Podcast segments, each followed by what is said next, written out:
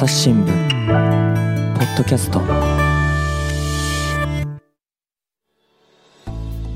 朝日新聞の神田大輔です、えー今回はですね論説委員に初めてですねゲストに来てもらいました。ただま恵美さんです。よろしくお願いします。よろしくお願いします。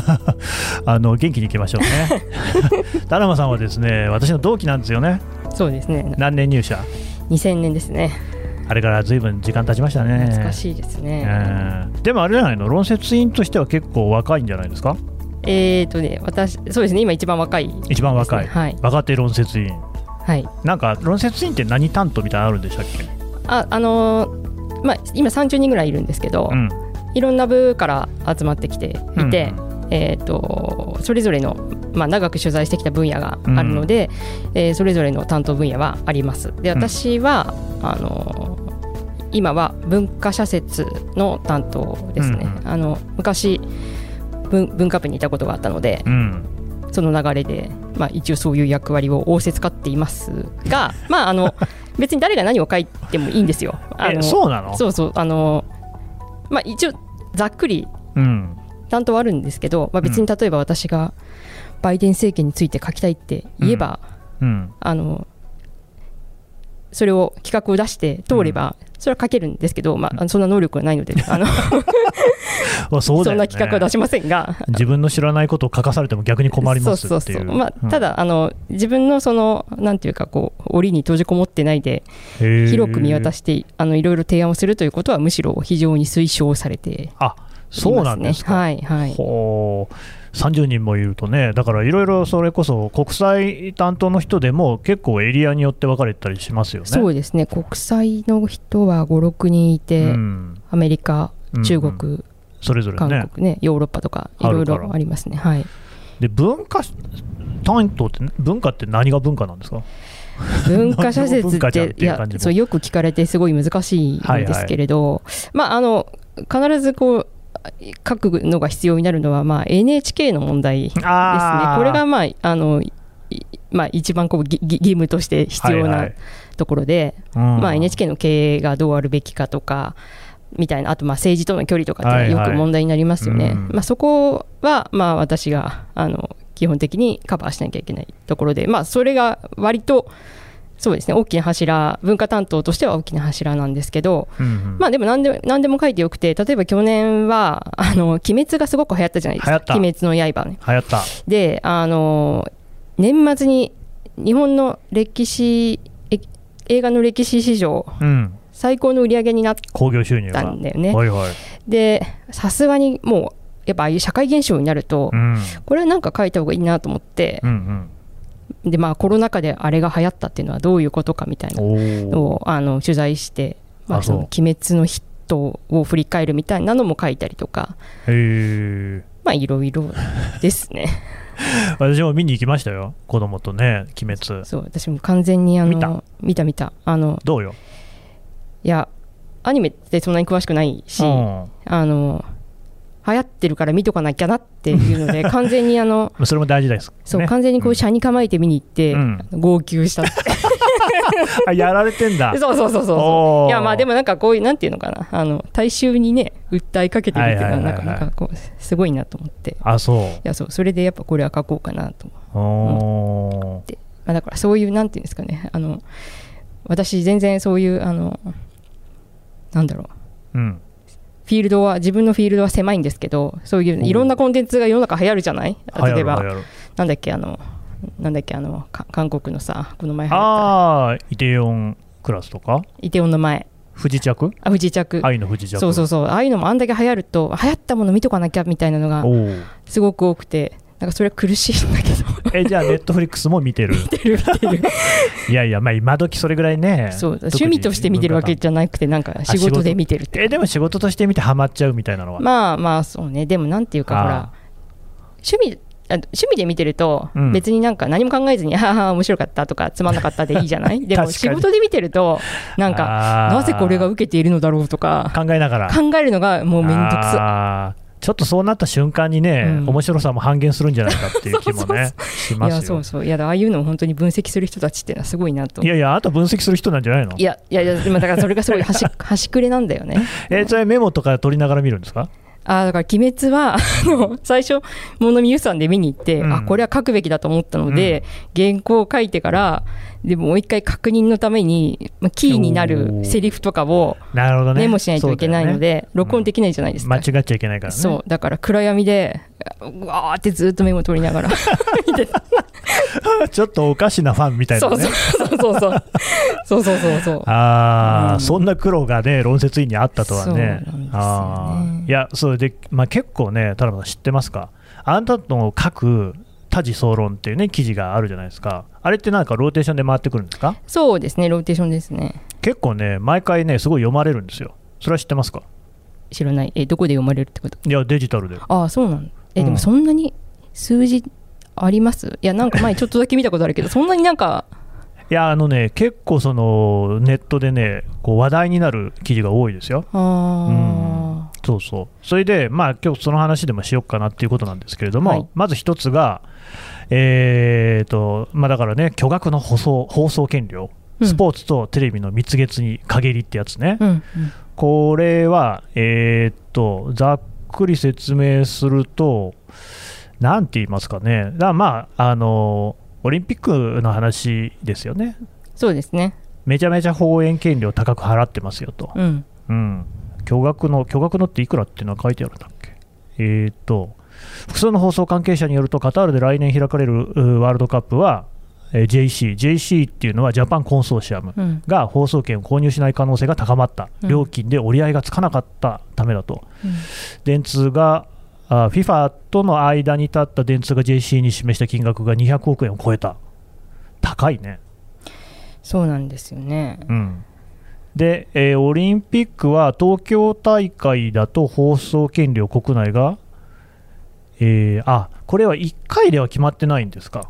そうオリンピックはね夏と冬のセットで買うんっているんですよね、うんうんもうえワールドカップその今回200億っていう数字が出ましたけど、うん。うんうん今回東京五輪ごめんちょっと今ど忘れしちゃったけど、うん。今回東京五輪とにあの2018年のピョンチャンと合わせて660億円って書いてあああそうそうそうそうそのぐらい。で、うん。ソウル大会33年前、パルパルオリンピックですよね、うん。1988年は77億円だったっていうから、うんうんまあ、2大会合わせてるとはいえ、うん。えーとまあ、ほぼ10倍に近いような数字になってると、うんうん。めちゃめちゃあの高額化していて、うん。ついにワールドカップは払えなくなっちゃったとうん。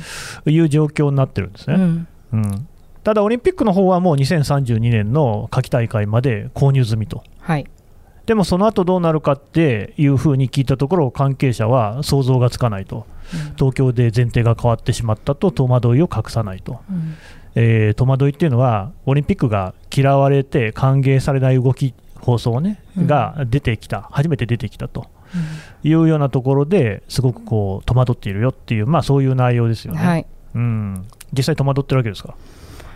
そうね。そうでもそれ取材した時は、うん。オリン東京オリンピック始まる前だったんですよ、ね、ただ始まった後も世論調査とか見てると、なんかややってよかったとよくなかっただとよくなかったのが多いみたいですよね。そうだからなんていうんですかね。あの私10年ぐらい前にあのテレビ局の担当を現場でやっていて、その頃って本当にこうオリンピックとワサッカーワールドカップっていうのは、うん。やっぱテレビの世界では別格のコンテンツだったんですよ、うんうんうんうん。本当キラーコンテンツって言われていて、生ですごくたくさんの人たちが同時に見て、えーツイッターとかでもどんどんどんこう増幅して楽しむみたいなね。で、まあ、かつてワールドカップのサッカーなんて、あれだよね、あの60%超えるような視聴率が出てて、そうそう。東洋の魔女に次ぐ記録として今も残ってるぐらい なので、はいはい。まあ、あの、高くても関係ない、うん。とにかく買う、か高くても放送権を買うし、それが世の中に求められてるしって、うんうん。まあ、当たり前にうんなってたんうん。ですけど、まあ、まあそこに書いたようにサッカーのワールドカップにおいてはちょっともうそれが持たなくなってきていて、うん。まあ、オリンピックもどうなるかなっていうので結構やっぱりもうテレビの人たちのそのかつて二大巨頭だったサッカーワールドカップとオリンピックに対する目線っていうのはもうものすごく久しぶりに取材して、あこんなに変わったんだっていうぐらい非常につ冷めたものになっているなっていうことに驚きましたね。なんかだからこの記事の締めがね巨額の放送権料で怪物のように大きくなったスポーツイベントは今や社会に牙を向いてきた感があると。うん。牙向いてきた。そうね、そこにそう書い書いた意味は、うん。まあそのまあ、テレビ局が、ね、多額の放送権買うだけだったら、まあ、例えば民放だったらまあビジネスだから勝手にしてくれって話だし、まあちょっと NHK だとまあちょっと受信料だからまあちょっと違うんだけど、でも、やっぱそうやってか各国でものすごく高い放映権料をテレビ局が払うことによって、うん。まあ、IOC だったり FIFA だったりああいう組織がすごく巨大になってきたわけですよね、その支えああいう国際競技団体を支える本当に、まあ、金づるっていうか、うん。だったわけ、まさにね。うん、でそれがやっぱりそのその金づるによって巨大になったオリンピックがなんか今回やっぱりいろいろすごくななんかこう、バッハさんとか非常になんか ぼったくり男爵ね。えそうそうそうそう、はいはいはい。なんかやってえなんでこんなこと言われなきゃいけないのみたいなあことがというところに非常にやっぱりこう違和感があって、ーうん。っていう意味でちょっと社会に牙を向いてきたっていうふうにいやあれね、どうですか、あのバッハ会長ね、あの銀ブラでおなじみバッハ会長ですけれども、やっぱりなんかこう、日本ってこう、ね、戦後76年が過ぎましたけれども、なんかいまだやっぱりなんかああいうなんか白人男性の下に貸し付かなきゃいけないのかっていうようなね、ところを思った人もいたみたいだけど、うん。田辺さん、どう思った？いやそう私もそこはそう思いましたよ。なんかうん。うん。いや私 IOC とか取材したことないし、うん。あの人のあのキャラクターとかちょっと全くよくわからないし本当報道で見てるだけ、えーですけれども、うん。ねなん別に安全にできるんだってうん。ななんだろうな。自分で勝手に言ってたね。そうそう。うん。いやでそれがなんかそのやっぱりこうまあ私がじ出してる受信料だったり、まあ、民放が払ってる放送権料ととかをまあ手こにこの人たちがこういうふうにこううごめいてるのかっていうのを思うとなんか、私これまではなんかオリンピックとかって、まあ、能天気にあのうんはいはいはい。頑張れってやってるタイプだったんですけど、にそういうもんだしね。そうそうそう、うんだったんだけどちょっと全くちょっと違うものに見えてきたなっていう感じはしますね。多分ね、そこら辺に重なっているのが、まあ、アメリカの NBC があの巨額の放映権料をやっぱり払っていてで、それが IOC の大きな収入になっていると、でその NBC から見たときに、やっぱりオリンピックの時期、開催時期とか、あと時間、まあ時期に関して言うと、他の大きいスポーツイベントに重ならないこと、でアメリカの場合だと、とりわけ、ね、あのアメリカンフットボールであったりとか、えー、とバスケットボールであったりとか、さまざ、まな、あとゴルフとかね、えーあの人気スポーツがある中で、避けるっていうことになると、あの一番暑い時期にオリンピックをやらざるを得なかったっていうのが一つ。うん。とやっぱなんか早朝とかにやっているう競技なんかがあったのも、うん。結局時差の問題うんがあって、まあ、マラソンとかもスタートの時間がめちゃくちゃ早くってしかも突然こう繰り上がったりしてね、うん。まあ、暑さもあるんだけどだからそういうところっていうのがアメリカの視聴者のために東京オリンピックがアスリートもおあと見る日本で見る人も含めてうん。みんなこうねそのために、えー配慮しなきゃいけないっていう状況、これなんかやっぱりおいおいとその東京大会にもかかわらずアメリカさんの言うことに従わなきゃいけないのかい？って思う人はそれはいるよね。う。うん。んなんかあの今回そのまあ世界で一番は多く多額の放映権料を払ってるのは今おっしゃったようなアメリカの NBC なんですけど、まあ多分日本ってその次ぐらいにそうでしょうね。だいぶレベルは違うけど、うん。その次ぐらいに払ってきたんですよね。まあ、あと欧州が欧州全体で勝てたりするんですけど、で実際に IOC とか FIFA のあのお偉い人たちとその放送権の交渉を実際にやってきたテレビ局の幹部なんかにも今回結構話を聞いたんですけどつまりなんでこんなに値上がりをしているのかっていう。根拠は、何何？全く提示されないんだと。ないんですね。うん、いや例えばキャベツが値上がりしたら、うん、いや今年は雨が多かったからとかね。なんかあるわけじゃないですか。えそそういうのないんですかって言ったらそういう提示は全くないと。で、あのー、じゃあせめてこんだけお金日本は出すんだから、あのー、試合の時間設定をねやっぱりあのいくらワールドカップでも深夜とかにやったら全く視聴率取れないのでまあ、少しでも日本の生活時間に有利な時間帯に、うん、ゲームの時間を組んでほしいんですよね、うん、でそういう依頼とかもしに行ってもいやそもそもあの君たちにとってあのワールドカップを放送できるということが君たちのプレステージであろうと、うん、いうことを、まあ、シャーシャーと言われると。なんか聞いて腹が立ちますけれども。いやそうそう、はい、で、まあ、みんなものすごく腹が立ってるだけど、まあ、そそこの姿勢はまあ一切変わることがなくて、で私が一つなんかちょっとあのどうなのかなと思ったのは中国とかね、はいはい、だから日本がそのアメリカに次いであのたくさん払ってる払わされる理由って何なんですかっていうと、うん、まあ G まあ、昔は GDP が、うん、あのアメリカに次いで多いとか、うん、まあね、まあ、あと人口ただテレビのマーケットがでっかいっていうことが言われてたみたいなんだけど、それ言うんだったら中国の方がよっぽど大きいし、人口は10倍以上だし、うん、でオリンピックにのメダルだって取りまくるわけじゃないですか。うん、じゃあ中国はなんで払わないのかっていうと、うん、まあなんか、まあ、あの国はなんか都合のいい時は先進国だけど都合の悪い時は発展途上国になるから。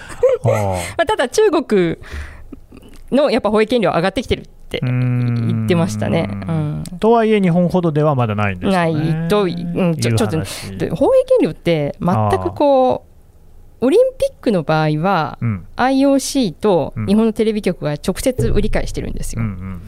で、売り買いした結果を、えー、民放連が発表するんですね、さっき神田君が言ったみたいに、えー、東京とピョンチャン五輪は660億円でしたとかっていうふうに言うんですけど、ワールドカップの場合は電通が間に入ってるんですよ。うん、がゆえにそもそもいくらかっていうのは正式には一切表に出ない世界で、はいはい、だから本当によくわかんない。まあ確かにその式業のね契約ってことになると別に公開しなくてもいいのかな、うん、いやなんだけどただ日本だとその NHK がものすごく払ってるので、ね。うん、まあ、原稿にちょっと書きましたけど、うんうん、ね、あの貴重な受信料収入を今 NHK だってどんどん番組の制作費削ってるわけですよね。そうなんですね、うん、で、まあ、これから受信料収入って減っていくので、人口も減るし。そりゃそうだ。っていう中でじゃあ報道とか、うん、まあ、ドキュメンタリーみたいなものだって一律削られていくであろう中で、うんうん、その右肩上がりで続けるあ右肩上がりであの放送権が上がっているスポーツイベントってどこまで NHK が払うことに受信料を払っている人たちの同意が得られるかっていうと、これは結構あの議論のあるところだと思うんだよね。まあ、もちろんそのすごくあのスポーツは人気があるし、あの見たいって人もいるし NHK がやらなかったらむしろ NHK に苦情もたくさん来る世界だと思うから確かに、ね、そういう意味では正当性はあるようにも思うけど一方でいやスポーツなんていうのはあの特にプロスポーツなんていうのは、うん、民放に、ま、任せておいて NHK はもっと違うもの例えばまあ本当に NHK でよくやってますよね。剣道の試合とか。そういうハンドボールとか。あんまりあのそれほど市場が、うん、少なくともプロのリーグとかない、ね、そうそうそう、うん、だからそういうものに特化していくべきではないかっていう人もいるしでもこれだけ放送権料が高くなってくると民放は払えないからもう NHK しか払えないみたいな世界にもなっているのも事実で。話が逆って感じもしますけどね。うん。だから本当なんかどうなるのかな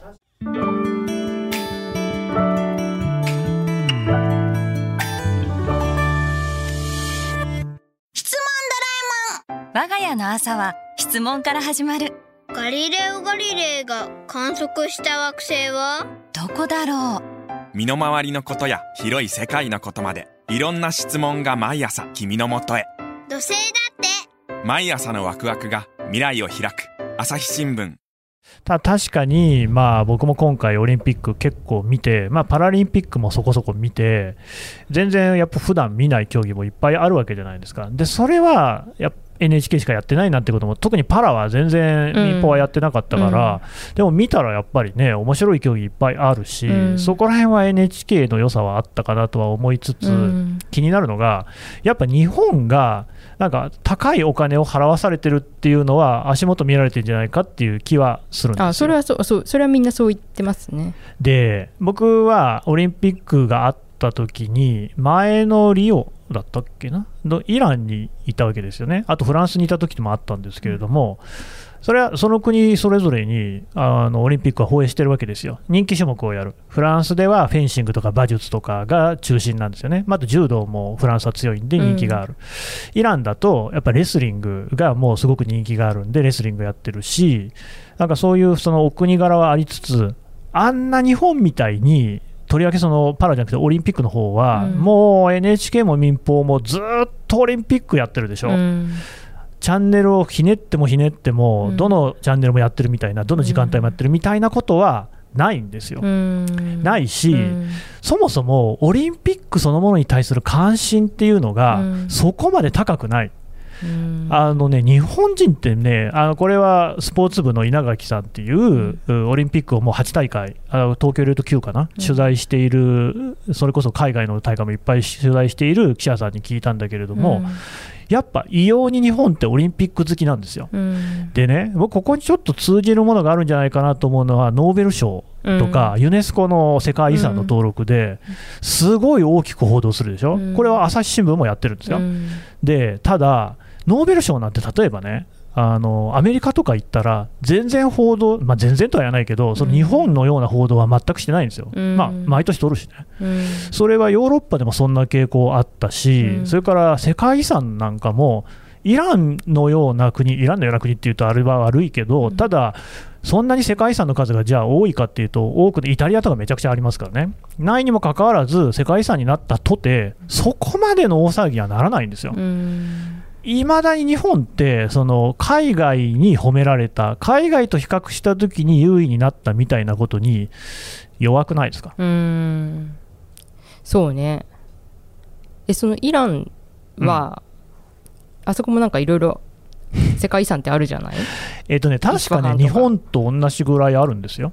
でそれはでも観光資源にはなってるえっとね観光資源にしているとことしてないとことあるのと、まあ、そもそもの問題としてイランって簡単に観光客が来られない状況が続いていたからそれは別に治安の問題とかじゃなくって制裁を受けてたからあんまりその例えばクレジットカードとか使えないわけですよ。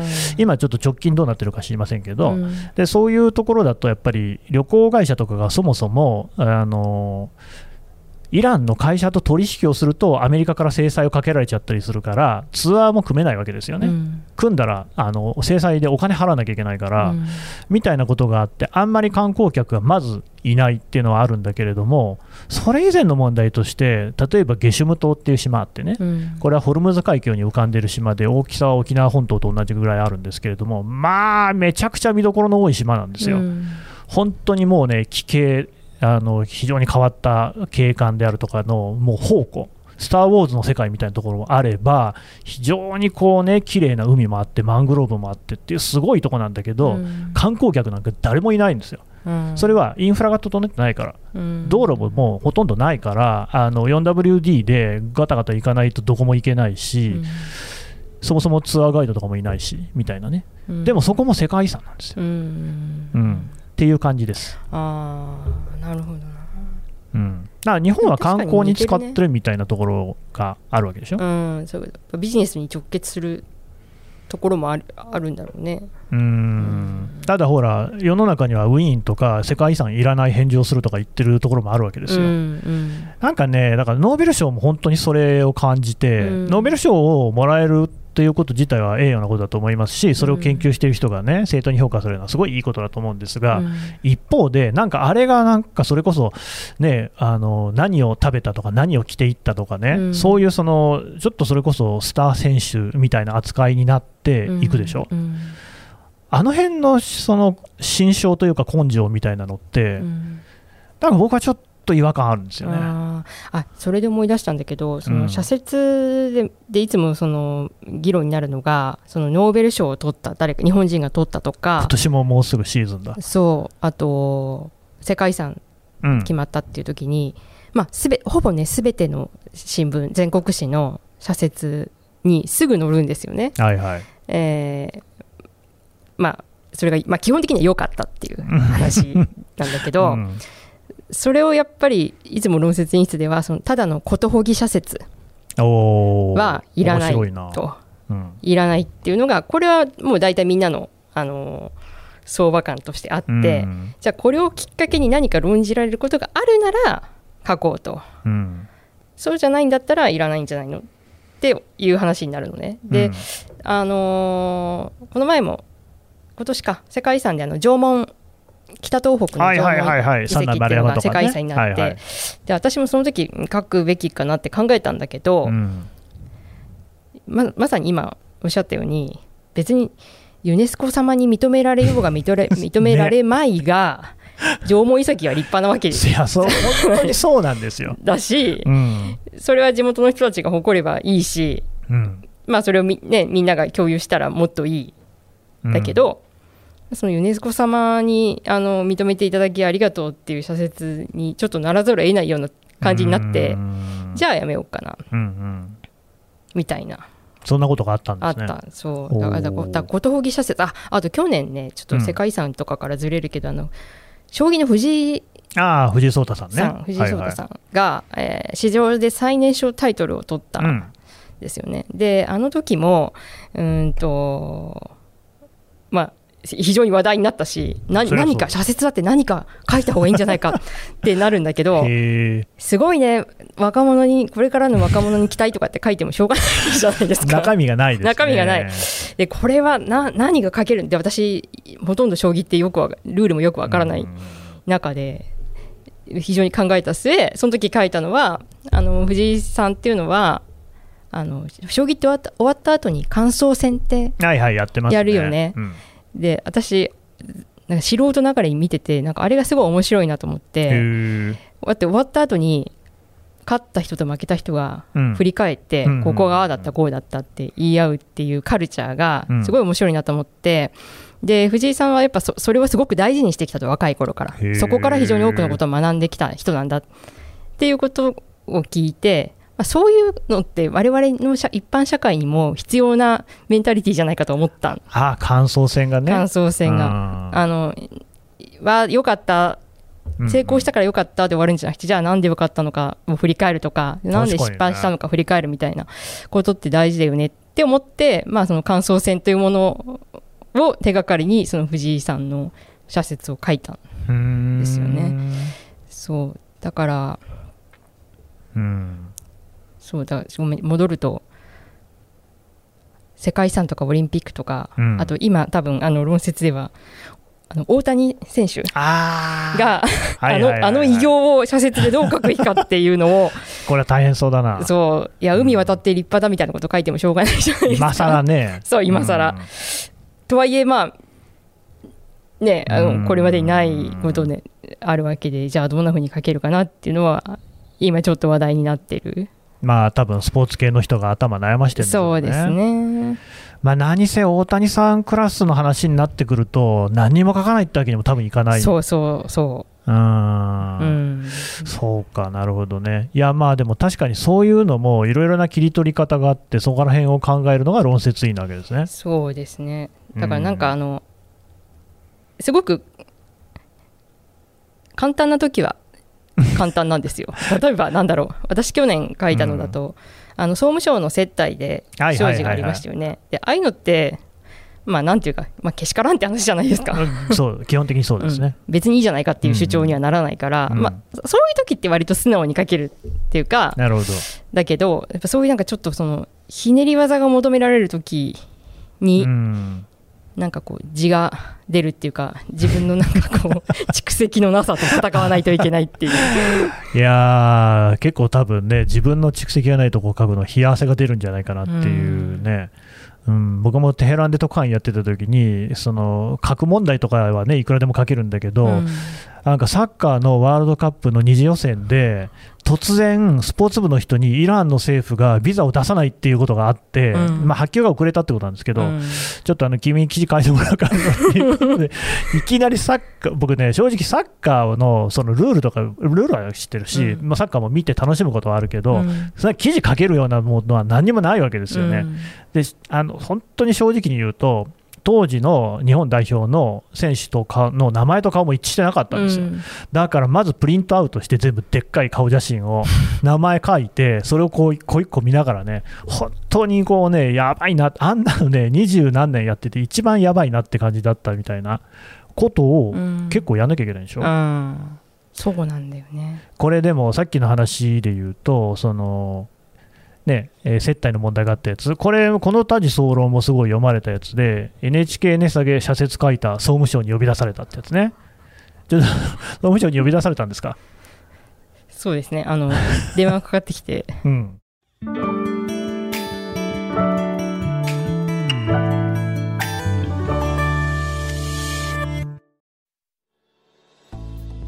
論説委員、ただまさんとの議論の途中ですが、この続きはメディアトークにて配信します。この番組ではリスナーの皆様からのご意見ご感想を募集しています。概要欄の投稿フォームからぜひお寄せください。ツイッターやメールでも受け付けています。ツイッターでは番組情報を随時紹介しています。アットマーク朝日ポッドキャスト。